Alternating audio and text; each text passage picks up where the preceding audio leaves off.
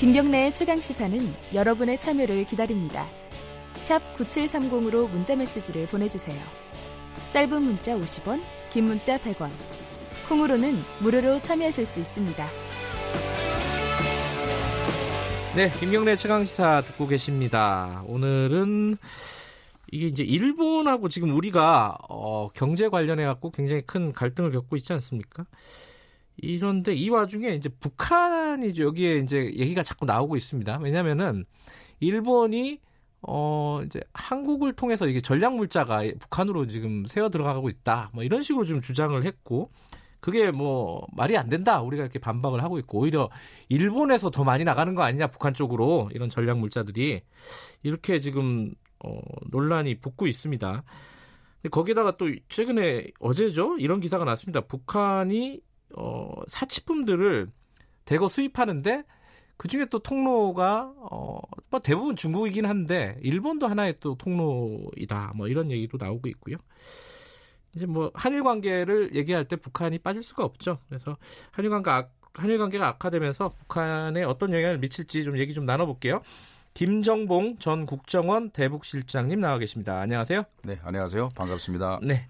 어, 지금 뭐 저기 어, 석좌 교수 하고 계시니까 제가 교수님이라고 그냥 편의상 부를게요. 네, 그러시죠. 너무 길어가지고요. 네. 전 대북 실장님 이러니까 네. 너무 길었어요. 네.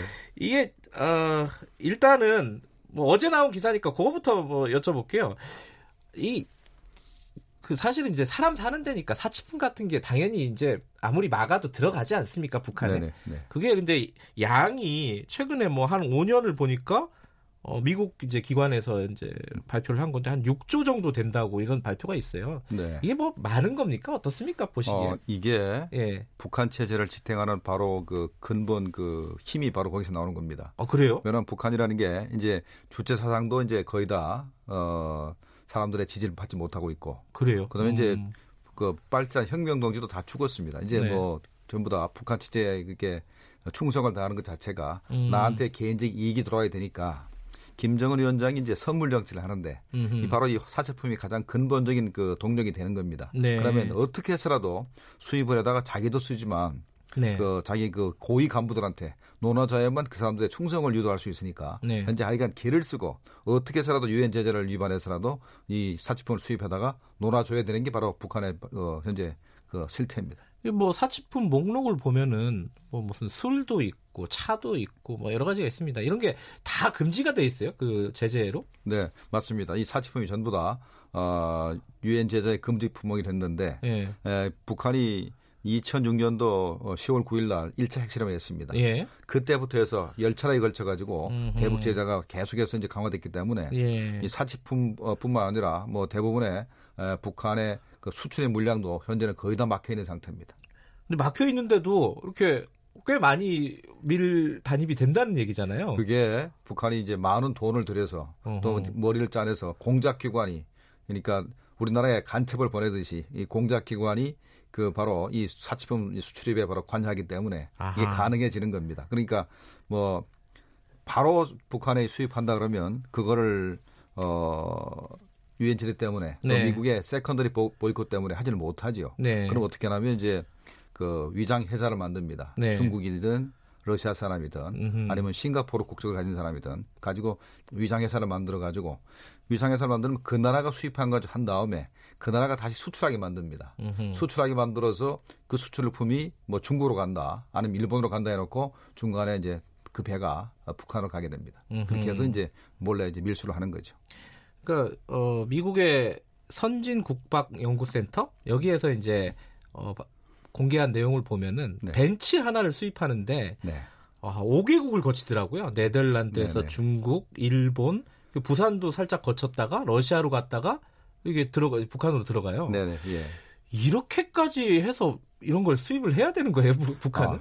아, 이게 옛날에는 예. 중국의 어떤 사업가가 예. 벤츠를 수입을 한다 그러면 그게 뭐 이제 중동 국가 한번 네. 싱가포르 거쳐서 이제 북한으로 바로 들어가면 되는데 이제는 시진핑 주석이 네. 이제 북한에 들어가는 전략 물자 사치품의 93%가 아, 바로 이제 중국을 통해 들어가니까 창피하거든요. 아하. 그래서 중국이 강력하게 좀 막고 있습니다. 그래요? 막으니까, 음흠. 막으니까 이제는 쉽지 않으니까 제3국을 통해서 자꾸 이제 하려다 보니까 여러 나라를 거치게 되는 겁니다. 예. 그러니까 자, 네덜란드 출발했지 않습니까? 예. 이게 일단 대련으로 갔습니다. 예. 옛날 같으면 대련에서 바로 들어갑니다. 예. 북한으로 들어가면 되는데 대련 갔다가 아, 일본 오사카 갔다가 어허. 부산항 갔다가 다시 나오트카 갔다가 나오트카에서 육로로 해서 블라디보스크로 갔다가 아, 거기 또 육로로 가요? 네, 그 블라, 블라디보스크에서 비행기를 타고 비행기를 타고 이제 다시 북한으로 들어갔습니다. 이게 복잡하군요. 간단치 않죠. 예. 근데 이런 그 어떤 사치품이나 이런 거를 수입하는데 이제 중국이 막고 있다고 했잖아요. 아까 시진핑 주석이. 그럼 그런 통로 중에 하나가 일본일 수도 있는 건가요? 아, 일본은 예. 구조적으로 예. 조총련이 있지 않습니까? 아하. 조총련은 그 굉장히 그 단결력이 강한 게 예. 예, 유치원부터 대학까지 전부 다 학교를 쭉 다닐 수가 있고 예. 대학을 나오면 직장을 줍니다. 아, 조총련에서요? 그렇죠. 어허, 직장을 주죠. 그렇군요. 그래서 하나 어떻게 보면은 어 운명 공동체면서 이익 공동체고 이렇게 되기 때문에 이 사람들이 네. 나름대로 북한에 대한 충성심이 강합니다. 음흠. 그러니까 어떻게 해서라도 일본 정부의 제재망을 뚫고 음흠. 그 물건을 밀수에다가 북한에 갖다 주려고 하니까 네. 일본이 일본 정부도 막기 굉장히 힘듭니다. 아하. 왜냐하면 합법적으로 유장해서 보내기 때문에 예. 최근 들어서 어, 일본으로부터 그 많은 승용차, 일제 승용차가 성능이 괜찮죠. 예. 그러니까 벤츠나 이 독일 차를 수입하려면 시간이 많이 걸리고 힘드니까 일본 차를 많이 그 밀수를 해서 서류에는 뭐 러시아로 보, 낸다 그랬다가 음흠. 러시아에 가서 이제 열차를 타고 핫산부터 나든까지 열차가 있습니다. 그래서 그 열차를 타고 가든가 아니면 평양부터 블라디보스토크까지 이 전기 항로가 있습니다. 그러면 그 다시 비행기를 타고 들어가고 이런 식으로 해서 이제 일본 그 물건들이 많이 이제 북한으로 들어가다 보니까 현재 또 문제가 되는 거죠. 그러니까 일본이 우리 보고 우리 보고 이제 사치품이나 전략물자를 북한에 많이 준다고 하지만 사실은 이거는 어, 뭐 묻은 개가 뭐 묻은 개를 바, 저, 비난한다고. 그래요. 말도 안 되는 소리입니다. 일본은 할 말이 없군요. 이거 일, 뭐 북한에다가 뭐 밀반입한다 뭐, 뭐, 뭐 물자를 이걸 우리를 비난하거나 이럴 그 뭐 뭐랄까요 자격이 없는 자격이 없죠. 이게 예. 이제, 이제 입증이 된게 예. 미국의 비영리 단체인데 과학국제안보연구소 예. ISIS에서 이제 금년 5월 달에 뭐 발표한 게 있습니다. 네. 세계에서 전략 물자를 북한에 보내는데 잘 관리를 하느냐 안 하느냐 하는 걸 예. 평가를 했는데 한국이 17위, 일본이 36위.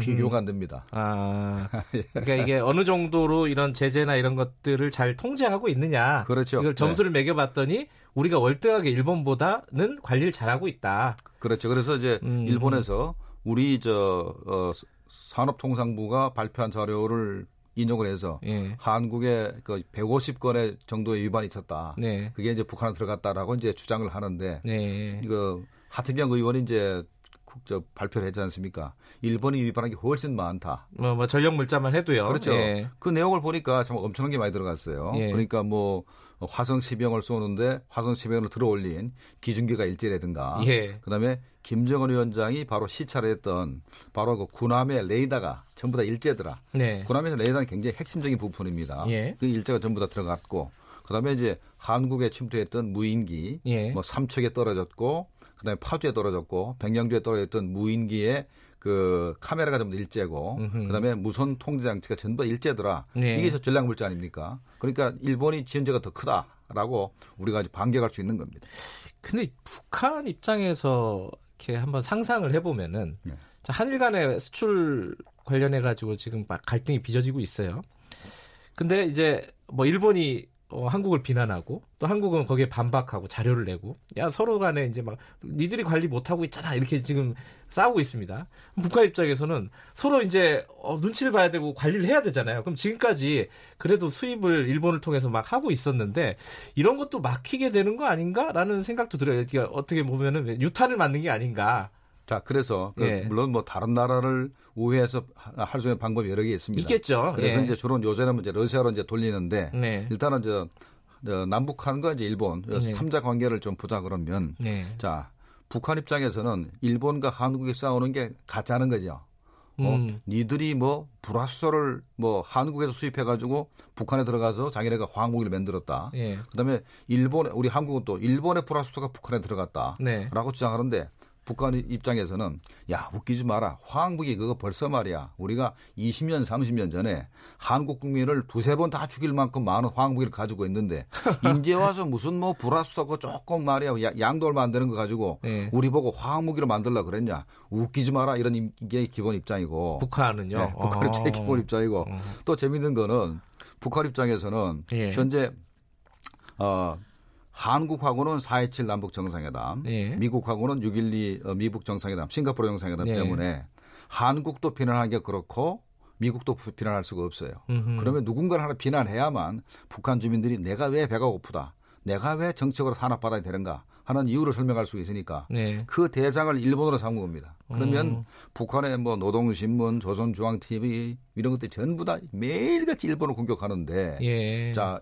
이번은 이 사건이 벌어지니까 일본을 비난할 수 있는 거리가 하나 더 생긴 겁니다. 음흠. 한국과 일본이 이제 싸울 때 일본을 때리는 음흠. 그 북한 주민들을 단결시키는 네. 소재가 하나 더 생긴 거죠.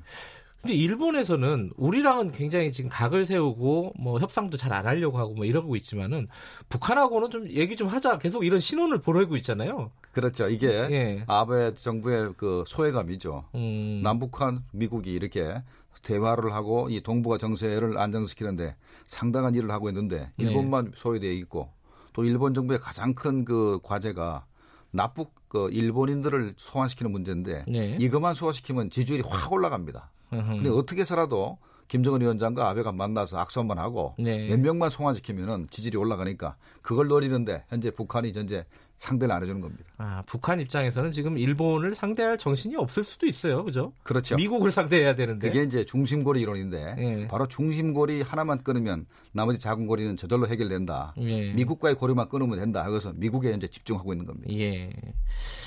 이게 아, 오늘 모셨으니까요. 어, 이게 좀 궁금했던 북한 얘기 하나 더 여쭤보면요. 네. 어제 보니까 국가정보원이 어, 김혁철 그 대미 특별 대표 전 네네.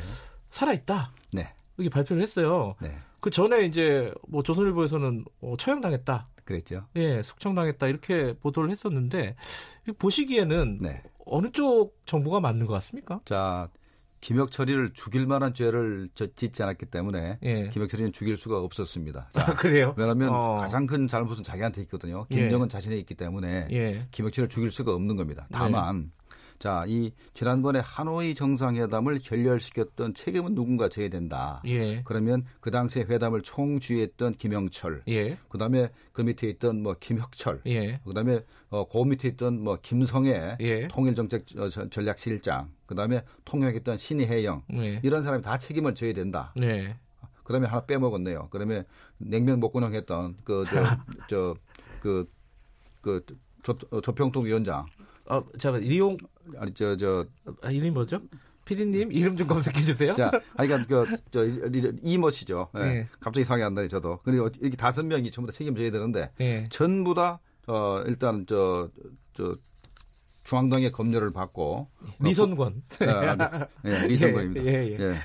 저 중앙당의 검열을 받고 그다음에 그 국가보유성의 검열을 받아가지고 다 징계를 받았습니다. 음. 그러니까 김영철은 통일전선 부장 자리를 뺏겼기 때문에 네. 현재 당 부위원장이지만 실권이 거의 없고 그다음에 리성건은 목이 날라갔습니다. 네. 그다음에 이제 김혁철은 죽지는 않았지만 음. 죽지는 않았지만 공식 속상에 전혀 못, 못 나타나고 네. 김성애 신혜영 다 마찬가지입니다. 그런데 다섯 명이 전부 다 이렇게 징계를 먹었기 때문에 분명히 징계는 받았으나 이것이 사람을 죽일 만한 죄는 못 된다 음. 하는 부분이고 또 하나는 저는 이제 김혁철이 안 죽었다는 걸 어떻게 알았냐면 그 산팔로스라고 있지 않습니까? 예. 미국에. 산팔로스가 이제 그 상업위성 가지고 이제 사진 찍는데 김혁철이 어, 좀 줄여주셔야 됩니다. 미림 비행, 미림 비행장이 죽었다 그랬는데 예. 보니까 그 미림 비행장에 평양 시민이 모인 적이 없기 때문에 예. 예, 전 죽지 않은 걸 미리 알았습니다. 아 그렇군요.